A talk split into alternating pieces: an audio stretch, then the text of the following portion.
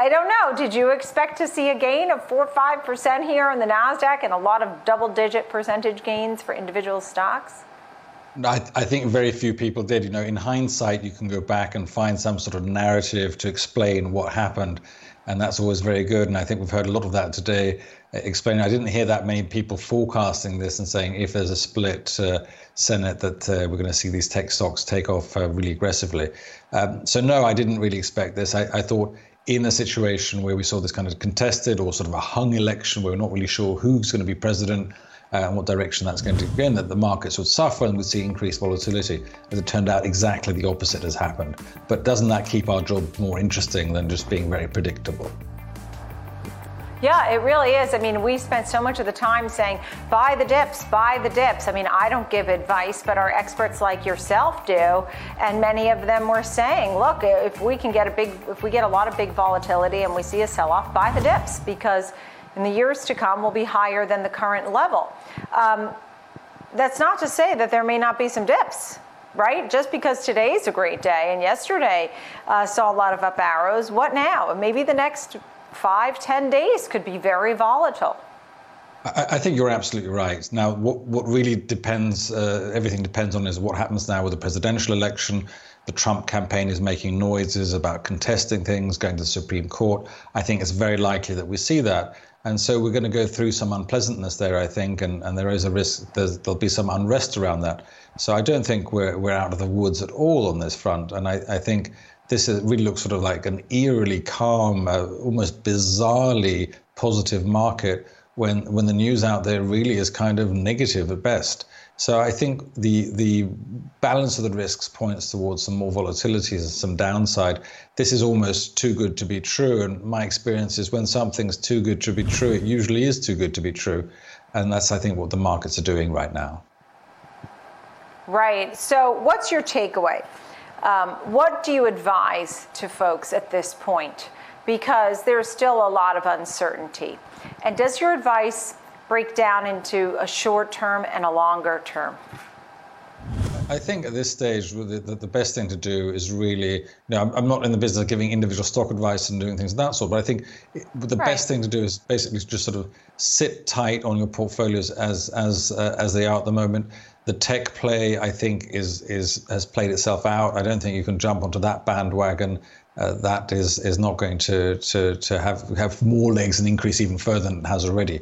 So I think the best thing to do is basically be very cautious and vigilant this day, sort of hold, you know, sit on your hands a bit and look at what happens uh, over the course of the next few days. And then if we do see something looking more like turmoil, go into sort of safety assets, safe assets like gold and things of that sort.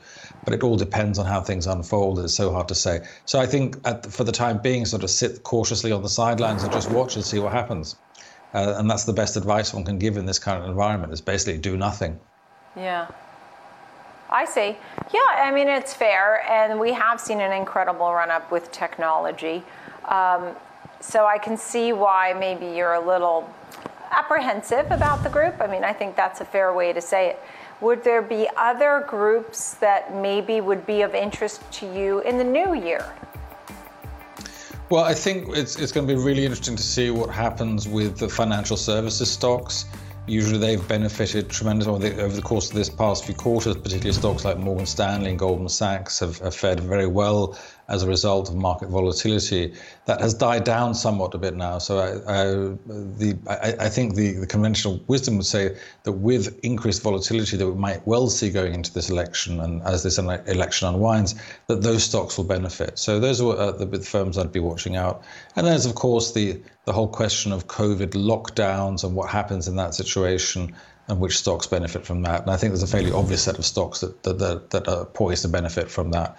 I think some of the things that people yeah. don't look at really in terms of the, the so-called lockdown stocks are things like uh, electronic arts and video games and things of that sort. They've done very, very well. Every time we've had a lockdown, people seem to spend hours in front of video games and, and spend more money on that. So those are the kinds of things that might mm. might see do very well again as, as if we see further lockdowns.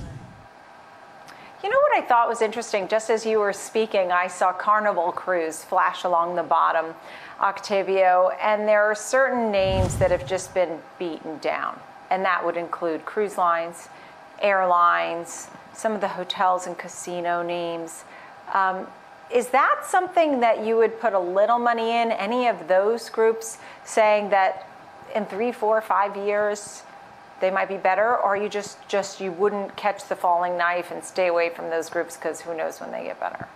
Yeah, I mean, I, I, think you're definitely looking at catch, trying to catch a falling knife there. You know, it, it, you might put a bit of money into it and say that's sort of a lottery ticket in the sense that if, if it does well, then I, I mm. uh, stand to have very substantial returns on that. But on the downside, th- those stocks could easily go to zero. So if, if things carry on going right. the way they have been for stocks like that, they will go bankrupt and, and the, the equity in those companies sure. will be wiped out. So I, I would say you that's, that's a brave bet yeah. to take, but I, I wouldn't really recommend that, no. Right, right. I think lotto ticket, I understand where you're coming from because there's no real um, sure thing at all for this group, and hopefully they do return. How about things that have been doing well, the opposite, such as housing and auto sales? I mean, people have been buying homes. We're seeing materials. You're seeing home improvement retailers, home builders, all things related to the home, uh, furniture, Wayfair and Lovesac. And then autos, even used automobiles and pickup trucks. And they're very hard to find. Anything has to do with autos has been doing well because everybody's getting these homes and now they need one car or two. Indeed. So, you know, second-hand cars are done particularly well, and uh, that would be a very difficult thing to predict as well. So, as people have moved outside of big urban areas into the suburbs, they said, well, I need a second car now, and I'm going to get a second-hand one. So second-hand cars have done particularly well, but cars overall have done very well. Uh, home improvement has done incredibly well as people move, but also people have more disposable income available because there's a whole segment of entertainment, of restaurants and things like that that have basically just disappeared. And for many people, th- those items take up a large part of their budget, at least a large part of their disposable income that they simply can't spend. So they've had more money available to spend on other things, and so they've been remodeling yeah. their kitchen and buying second-hand cars and cars and things of that sort. So some sectors have done well, and unfortunately others have done yeah. quite badly, and that seems set to Octavio, continue for the foreseeable future. I just have a few seconds left. I have a few seconds left, and I think it's important to ask you this, and that is would you sell? Would you sell some of your tech stocks now and take some profit? Maybe not all of them, some. Would you take some money off the table right here? I'd be very, very tempted to do that. I think this looks like a high. Even if it goes further, it might be nice to sort of bank some some uh, some profits there and, and basically take that off the table. So I think it's a great question. I, I think you're absolutely right. It, it seems like a good time to take money out of tech.